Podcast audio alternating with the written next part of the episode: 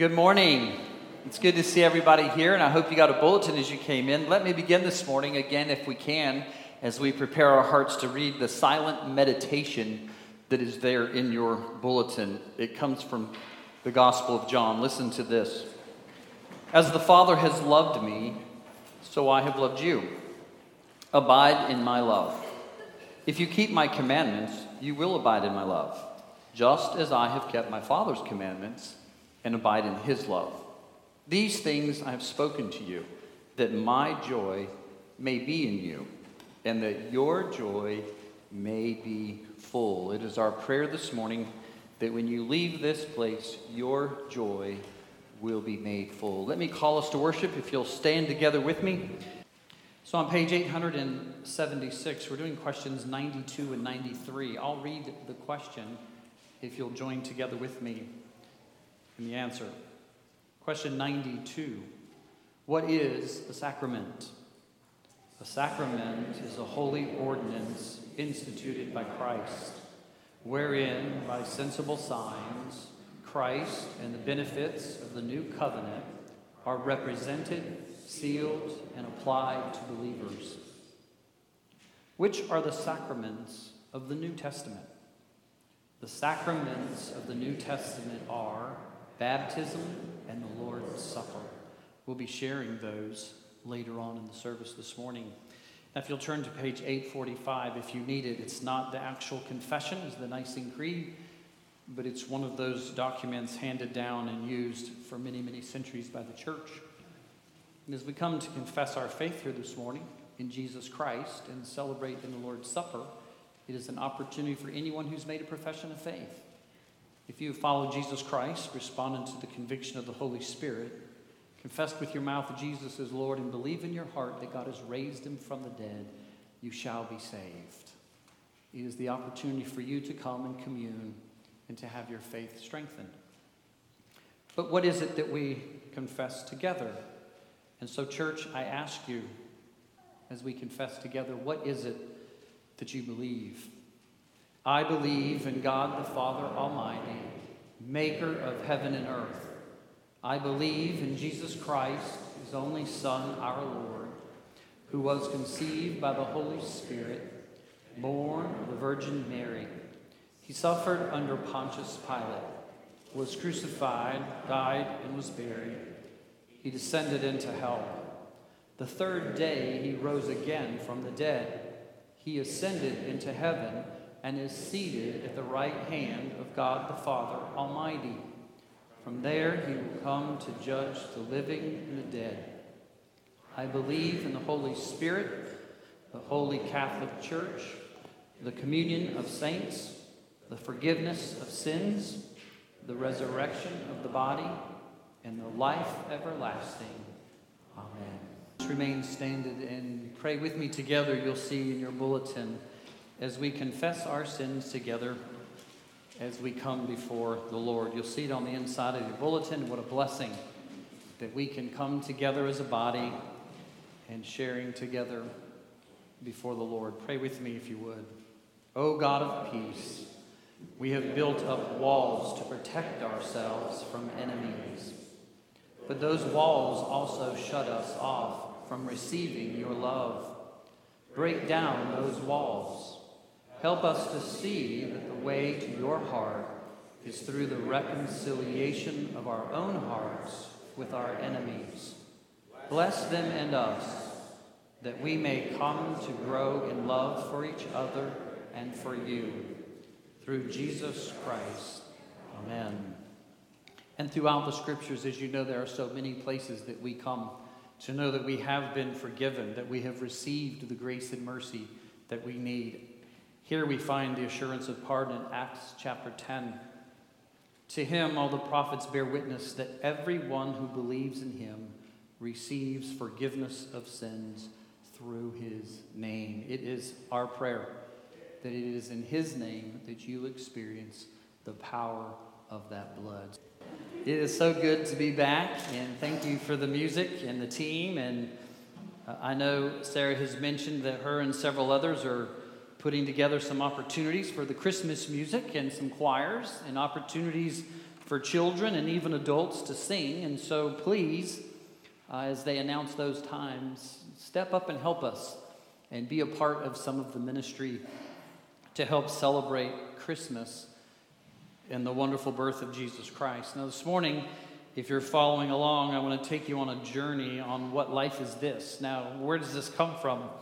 First John chapter 5, we've talked about what salvation is this and what love is this, and we're getting down to the last little bit. And I didn't want to take the whole section in one.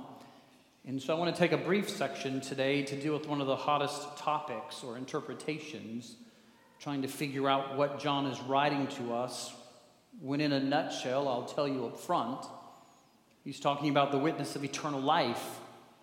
He's talking about the opportunity for you to be able to experience the life that he's been explaining in the last several chapters. So I'm going to take you on a journey here in 1 John chapter 5, beginning in verse 6, where he speaks about the testimony concerning the Son of God. The question that many were probably asking, along with those that had seceded or went out from them, was you need to be in Jesus Christ. You need to have a life that lasts forever. You need to be in a relationship that's going to have benefits. You need to be filled with the Holy Spirit to know the truth. You need a life that only comes from Jesus. And so the response to those that would be outside would say, Well, what kind of life is this? I challenge you this morning to see the benefit of this life that John speaks about. Begins in verse 6, where he says this This is he who came by water and blood, Jesus Christ, not by the water only, but by the water and the blood. And the Spirit is the one who testifies because the Spirit is truth, the truth. For there are three that testify the Spirit, and the water, and the blood. And these three agree. If we receive the testimony of men, the testimony of God is greater. For this is the testimony of God that he has borne concerning his Son. What is that? It is that whoever believes in the Son of God has the testimony in himself. Whoever does not believe God has made him a liar because he has not believed in the testimony that God has borne concerning his Son. And this is the testimony that God gave us eternal life, and this life is in his Son. Whoever has the Son has life. Whoever does not have the Son of God does not have life. I want to challenge you this morning on several things, but before I do, it won't make any sense unless I interpret for you one of the trickiest sections of Scripture. If you're reading from an older text or a King James text, you have some verses in your text that many people don't have. Now, let me just quickly say so that you'll understand how it works. Throughout history, we have hundreds and hundreds of manuscripts that we have found with the Bible. As time goes on, we find scripts, some older than others, but as time has gone on, we have found manuscripts that are older than any other manuscripts we have. Now, not to give you a whole history lesson, but folks, we want the texts that are the oldest. Why? closest to the time of when they were written. Now, we don't have the originals. One of our oldest fragments, the Rylands fragment, the section of John, dates clear back into those early first centuries. But, folks, what we're looking for is the most accurate text. And one of the things that has been in the King James that is not in yours is down there in verse 7 and 8. I don't have it before me because we don't have it, but it says there are three that bear witness the word, the water, and the blood, and these three are in agreement. That's what your text says. Now, for those of you in the King James, there's an entirely dif- different section. You might ask yourself, well, why does my Bible have a whole nother verse added in? And I want to give you that quick answer before I expound on the text. That verse and that expansion has not been found in any of the early texts at all. It crept in an old Latin text from an old Latin person that has actually deemed it many times a heretic or a Gnostic. And as he began to write those texts and they began to get infiltrated, some of the early writers wrote that because people wanted it in there, but we cannot find that in any of our old texts. So, my point to you is it doesn't change the text at all, it doesn't expand to further knowledge of the text at all. But if you're here this morning reading from the King James, you have an extra little section there that others of you might have in a footnote of your Bible that explains why they're gone. The point is, it's not changed, and here's what it says there are three that testify, verse 7 the Spirit, the water, and the blood. And these three agree. How will we ever know what kind of life we're going to live or supposed to live if we don't understand what he's testifying for? What is he testifying to? What kind of life is it that they're bearing witness of? And it's right here in such a depth. It's an amazing amount of information. And so I chose to focus on just this instead of trying to finish the whole book. Because what is it that the three bear witness? There are all kinds of things out there over the years. You have heard people say, well, that word and the water and the blood, you know, that, that just symbolizes our natural birth and our spiritual birth. But, folks, that doesn't make sense to a historical context or how it through it came and how it bear witness. How does being born of the water, a human birth and a spiritual birth, bear testimony to who Jesus is, historically what he's accomplished, and to the truth of the Spirit? That's hard to accept. There are those that have actually gone on in history and have said, well, it's a reference to the sacraments. That when we speak about the water and the blood, we're speaking about the drink that goes along with it, or the baptism, the sacrament, and we're talking about the Lord's Supper, the blood, the sacrifice, the communion that goes with it. But again, it doesn't bear witness to a complete testimony of what Christ has done and to a life that is lived just through those sacraments. So, where do we come when it says, well, what in the world does this mean? What kind of life is this that bears witness with the water, the blood, and the Spirit? I hope to take you on a journey to explain that, and simply by saying this. Many would say today, and I would agree, that it goes a whole lot deeper than one easy answer. It goes to the point where many have accepted and have begun to research and realize that the water is a representation of the historical acts of Jesus, where the Holy Spirit has bear witness to him. It is through the testimony that he comes to bear witness to us of what is necessary. And it would be a reference to what John has many times said in his gospel to the baptism of Jesus Christ. Now, bear with me for a moment. If we take that as the baptism, we can take the blood as the crucifixion, the death of Jesus Christ, which means that the life that we're supposed to live can be borne testimony to be in the likeness of the one who was baptized, in which the Spirit descended and bore witness to him, and his Father spoke, clear up and through his crucifixion, in which his death is the exchange that takes place to give us life, which would go completely in historical context because the secessionists were the ones that were saying that what happened is when Jesus was baptized, he received the Spirit, but then the Spirit went back to God before he was crucified. And so it was just a man on the cross, and it wasn't dealing with the Spirit at all. So, in a nutshell, I could say to you, let me read this with an interpretation that may make sense. Verse 6 This is he who came by baptism and crucifixion, Jesus Christ, not by the baptism only, but by the baptism and the crucifixion.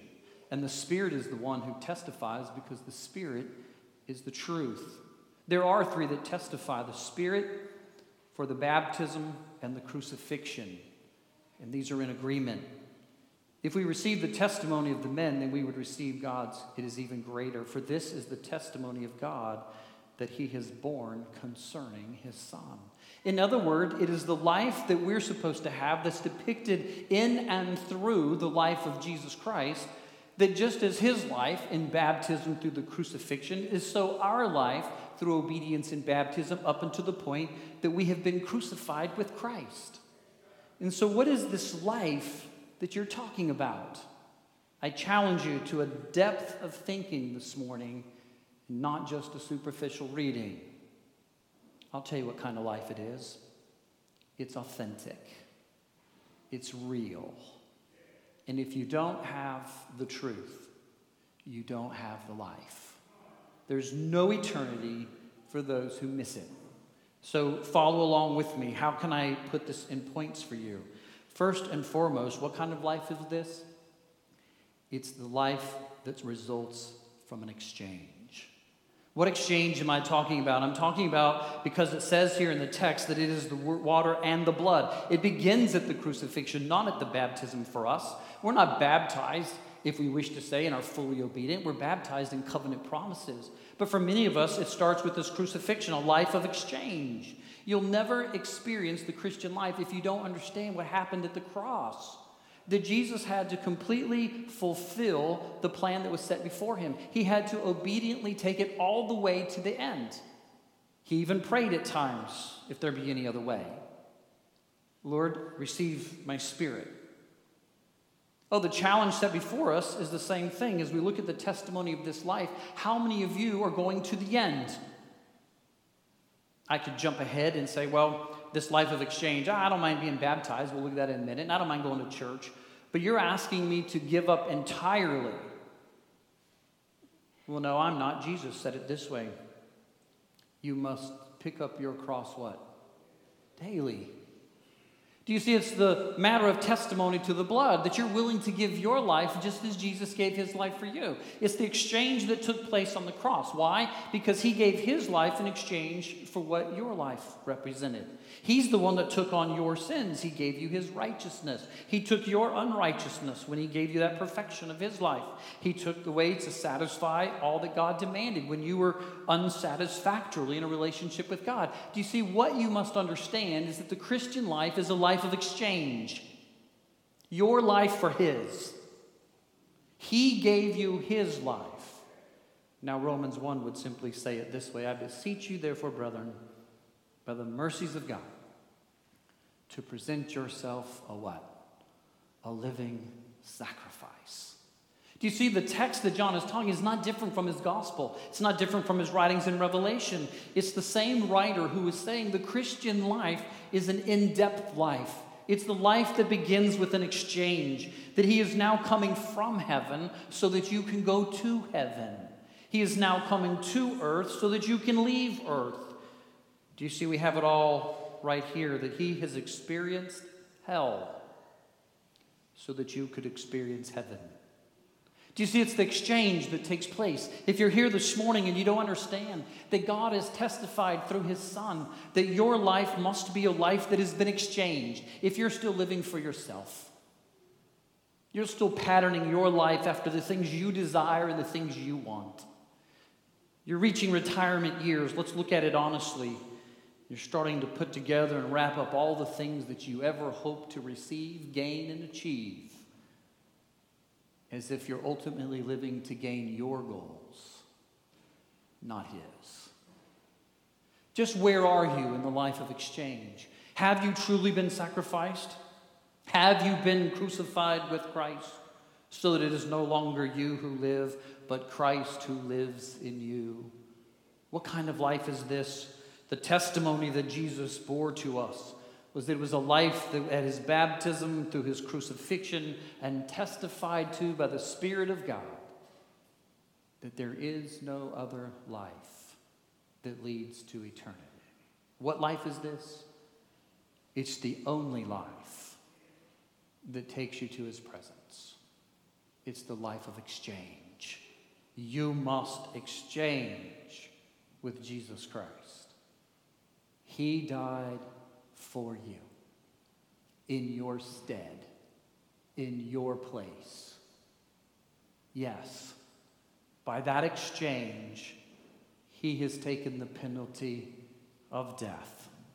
He has taken the penalty of the guilt, and he has allowed you to be freed, to continue living, and to bring glory to him. Oh, as those people would ask John, oh, all these things, what kind of life is this? It's a life that's the result of an exchange at the cross. It's the testimony of blood. But it's not just a life that's been exchanged. Let's take it a little bit farther back to the baptism. It is also a life that's resulted in change. It's not that you've exchanged life, but now it's a changed life. You could go to Romans chapter 6 and read it consistently along with everybody else who has read Romans chapter 6 to see what happens in your life. We already said in Galatians 2:20 as I have been crucified with Christ it's no longer I who live but Christ who lives in me and the life I now live I live through Jesus Christ. There are hundreds and hundreds of scriptures that we could go to, but what is the changed life? What is the life that he's talking about? Yes, I understand my life must have the exchange with Christ. It must be my life hidden in his. Colossians chapter 2. Our lives have been hidden in Christ, and when Christ is revealed, we too have been hidden in Christ. We too will be raised together with him. Do you see it's the exchange that took place that now results in a life that is also changed? You are not the same. If you're doing the same things you've always done, you're not authentic. If you're still living for yourself instead of for Christ, you're not authentic. If you're still trying to please yourself rather than the things of Christ, you're not authentic. You see, John begins to wrap it together here at the end, and there's no punches being pulled. It's the matter of truth, the truth. Listen to what it says in 1 John. For there are three that bear witness it's the Word, the water, and the blood, and the Spirit, and the one who testifies, because the Spirit is the truth. It's the article that is there. It's not just saying it's a truth that you can behold, it is the truth. It is testified to this life that is exchanged and to the life that has now been changed. Let me ask you before I go further has your life changed? Are you different? Or do you look just like the rest of the world? Here's what Romans 6 says a testimony to the water, the baptism. What shall we say then? Are we to continue in sin that grace may abound? By no means. How can we who've died to sin still live in it? Do you not know that all of us who have been baptized into Christ Jesus were baptized into his death? There's no separation from the moment of obedience of baptism to the time of the crucifixion and the death. You were baptized not just to say you go to church, you were baptized to say it leads to death. It leads to the sacrifice of the old self, to the putting on of the new self. Colossians 2:10. For we were buried, therefore, with him in baptism unto death, in order that just as Christ was raised from the dead by the glory of the Father, we too would walk in newness of life. Isn't that amazing? That if we understand what this life is, it's a life that results in exchange. That Jesus Christ took your place. He came from the portals of heaven so that you could continue to live a life that would be rewarded in what He deserved, in what He earned but it also results in a life that is now changed. You cannot live the old life and claim to be authentic. John simply says their testimony is against you. Oh, yes, you can be baptized, get wet. I heard one priest one time tell the story uh, of the guy that was in the service. A Catholic service. And I said, Well, how did it go? He wanted to see the baptism. He said, Jerry, it really wasn't that much different until the priest got up to speak about it. I said, Well, what did he say that was different? He said, Jerry, I followed it until he said, By baptizing this child, this child now slides right through the gates of heaven to the presence of Jesus. Oh, if I could have stopped, been there, and said, You know, the Bible testifies against you. The Bible does not say that baptism saves you. Baptism is the covenant promise, it's the relationship of God's mark. It's the sacrament that says the blessings are placed upon you and that you get all the rewards that come if what you say you have done is true. But if what you say you've done is not true, you get all the cursings that go with it instead because it's not a life that's been changed. You see, it dates back to the time of circumcision. I could go on and on and on, but it was back in circumcision in which the little boys could ask the other boys, the parents, when they saw them out playing, Why am I different? Well, because we placed the mark of Christ on you. Actually, we placed the mark of covenant on you. So you carry with you the marks, the covenant, to remind you That if what those marks symbolize are true, you get all the blessings that come with it.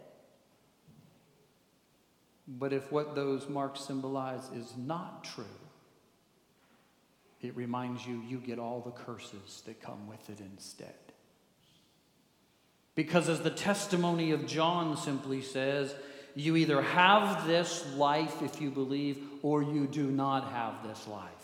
The blessing is the life that we have in Christ. The cursing is there is no life without it. To understand authentic living and the testimony of Christ, you're here this morning because your life has been exchanged with Christ. And now your life has been changed by Christ. You are no longer the same. Your obedience is to serve the Master. Your obedience is to glorify Christ. Your obedience to follow what His will is. It's the mark of what Jesus said in obedience when the Father spoke from heaven and the Spirit testified the truth. This is my beloved Son, in whom I'm what? Well pleased. Is that the mark of your life? Can God speak from the portals of heaven today through the testimony of the Holy Spirit in your heart to say, You are my beloved, in whom I'm well pleased? Well, not really, Pastor. I'm still kind of living the old life, still trying to satisfy the old desires. Still trying to find satisfaction in the way the world wants me to have it. Still got all my goals that are set for myself and for my own families. Not doing a whole lot for the kingdom. The truth of it is, I feel like I'm all caught up in this world, and I'm loving the world more than I love Him. Well, let me remind you you can't serve two masters. You love one and what? hate the other. Let me rephrase John's words. You either love him, believe in him, and have life, or you hate him, don't believe in him, and don't have life. There is no middle ground. It's a life that is exchanged with Christ. It's a life that has been changed by Christ. And let me say this quickly it is now a life that has been rearranged because of Christ is because when Christ ascended from the grave, he told us he would send the Holy Spirit, the helper. It's what rearranges our entire life. It changes how you live, what you accomplish, how you treat other people. It tr- changes your character, your traits, your vocabulary.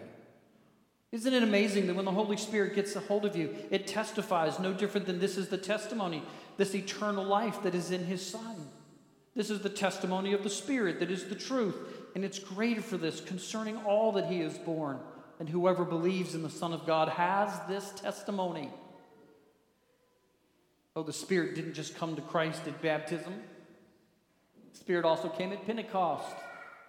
The Spirit also comes to indwell every person who's drawn to Christ. Do you realize you cannot be saved and say you don't have the Spirit? That's false testimony.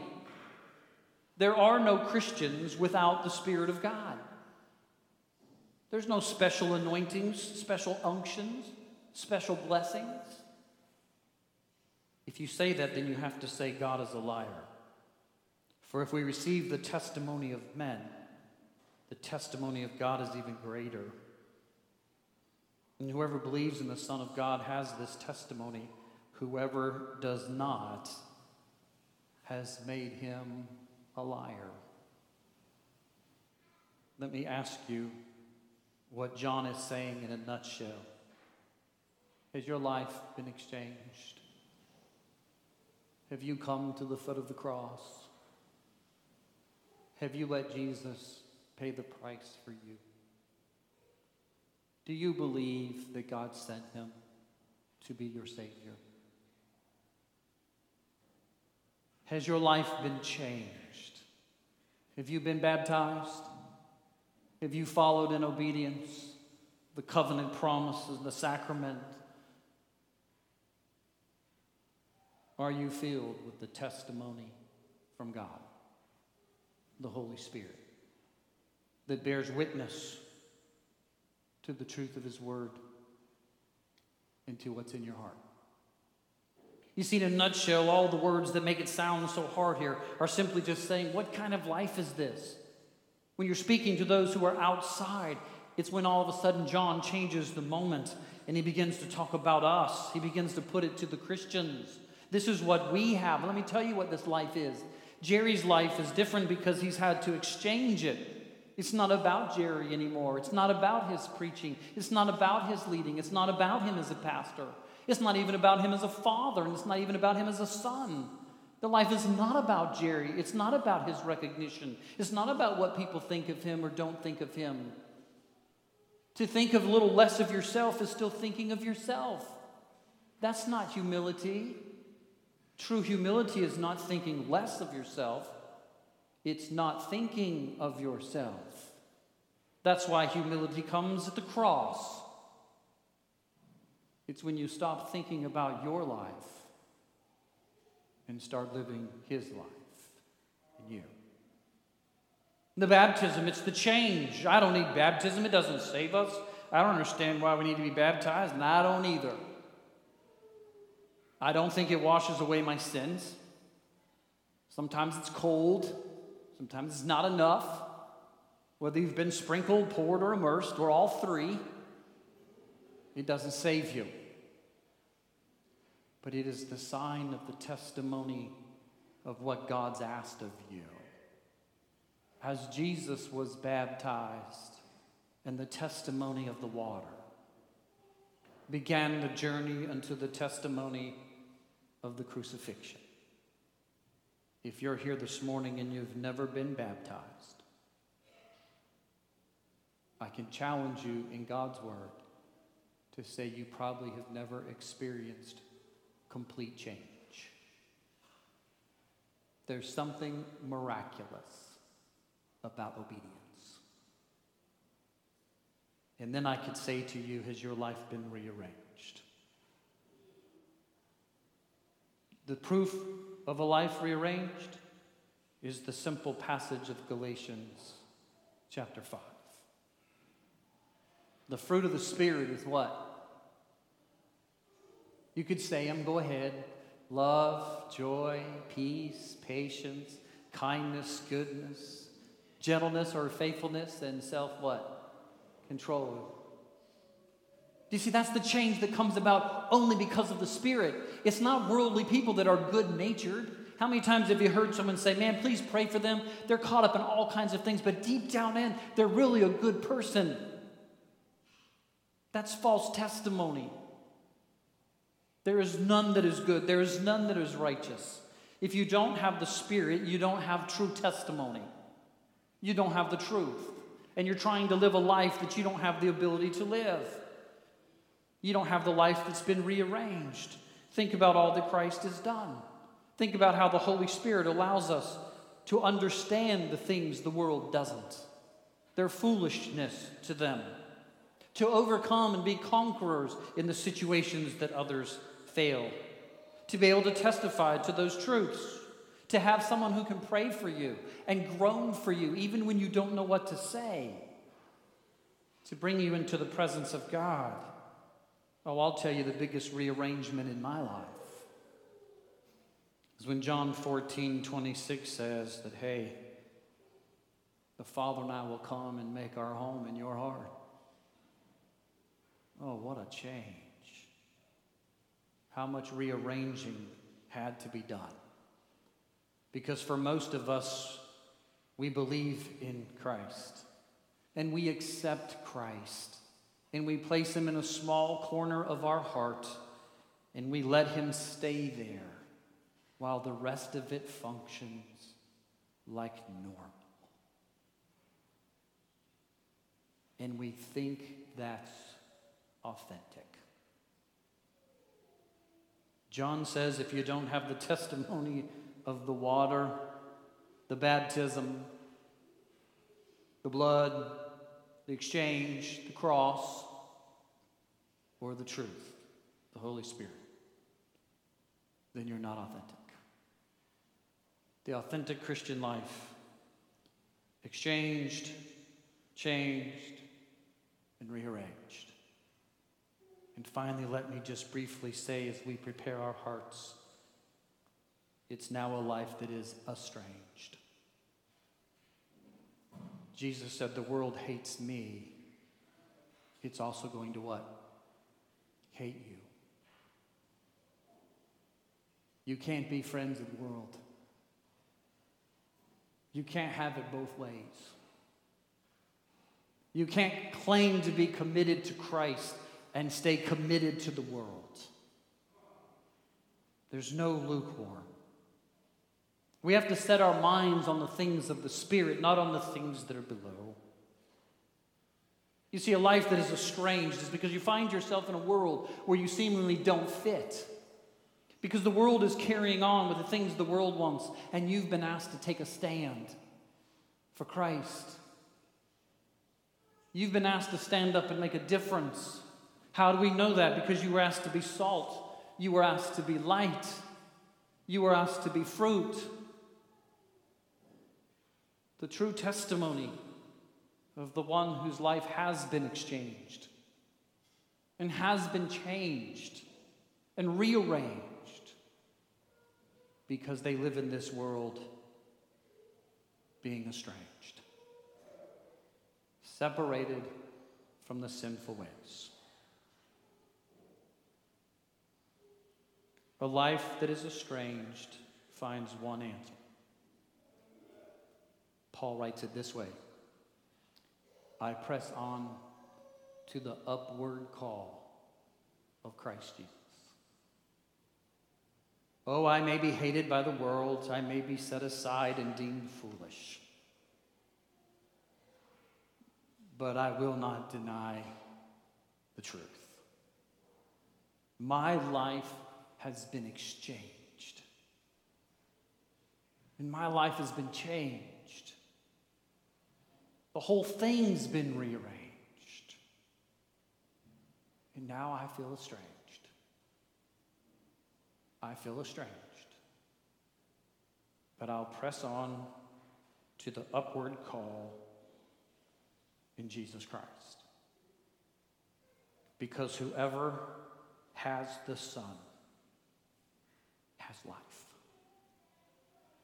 That's what kind of life this is. Let's pray. Heavenly Father, thank you that you, you have given us your Son, Jesus Christ, that your Holy Spirit has drawn us in and convicted us. Father, we understand righteousness and truth. We understand sin, our waywardness. Father, as your Son followed in obedience, help us to follow in obedience. As your Son was faithful to the point of death, let us be willing to lay down our lives for others. And as the Holy Spirit so equipped him, in the moment that he would return, he could say, Father, here's your Holy Spirit. Father, receive us into your presence.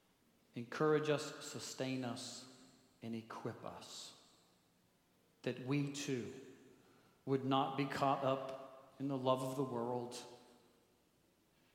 we would be in the world, not of the world. But we would not be on the fence.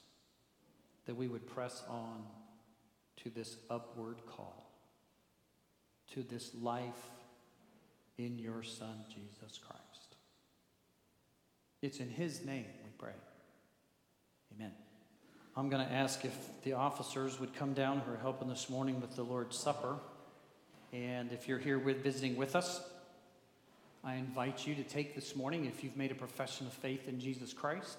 You may not be a member of this church, but if you're a member of a church that's in good standing, upholds the doctrines of the keys of the kingdom, preaches the truth, uh, ministers discipline in the sacrament that's been fended, I invite you to come.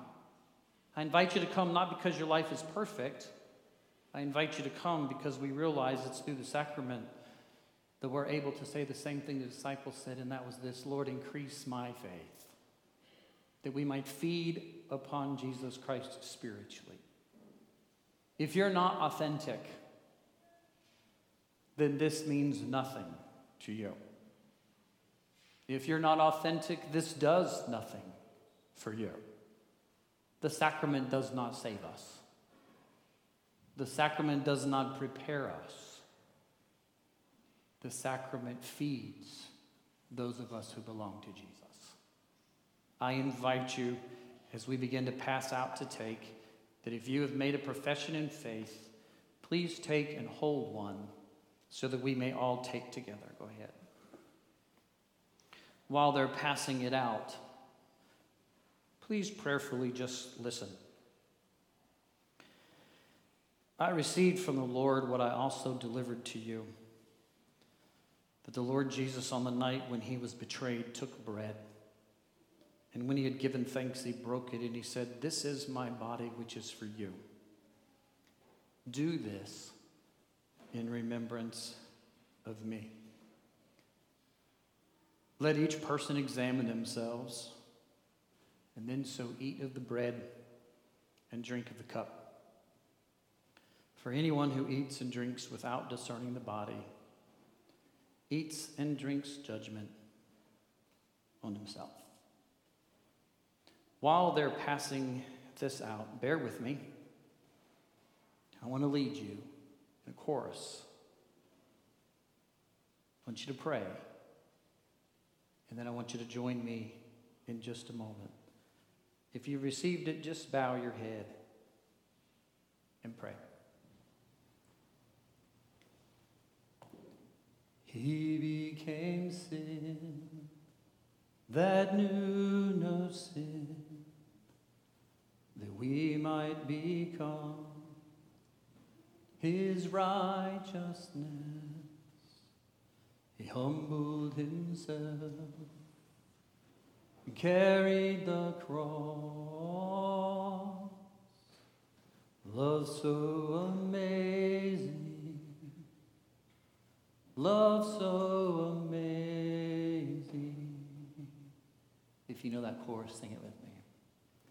Jesus Messiah, name above all blessed Redeemer, Emmanuel, the rescue for sinners, the ransom from heaven, Jesus Messiah,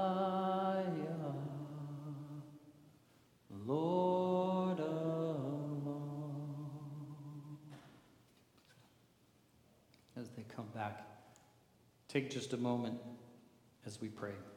Heavenly Father, you did become sin. Through your Son, Jesus Christ, you sacrificed on the cross for us that we could have the exchange. We give you the praise and glory, Father, in Jesus' name. Amen. The table he said, This is my body broken for you. As often as you do this, do this in remembrance of me. Do this in remembrance of an exchanged life. Let's see. As they begin to pass these out, if you would please take one and hold it until we can take together. In the meantime, let me finish reading. In the same way, they took the cup after the supper, saying, This cup is the new covenant in my blood. Do this as often as you drink it in remembrance of me. For as often as you eat the bread and drink the cup, you proclaim the Lord's death until he comes. Whoever therefore eats the bread or drinks of the cup of the Lord in an unworthy manner will be guilty concerning the body and the blood of the Lord. The writer of Hebrews tells us that without the shedding of blood, there would be no forgiveness of sin. He entered once for all into the holy place, not by the means of the blood of goats and calves, but by the means of his own blood, thus securing eternal redemption. For if the blood of the goats and the bulls and the sprinkling of defiled persons with the ashes of a heifer sanctified for the purification of the flesh, how much more will the blood of Christ, who through the eternal Spirit offered himself without blemish to God, purify our conscience from dead works to serve the living God? Be in prayer again and listen. His body, the blood, bread, the blood, his wine, broken and poured out all for love. The whole earth trembled, the veil was torn. Love so amazing, love so amazing. Sing it with me. Jesus Messiah, name above all names, blessed Redeemer, Emmanuel,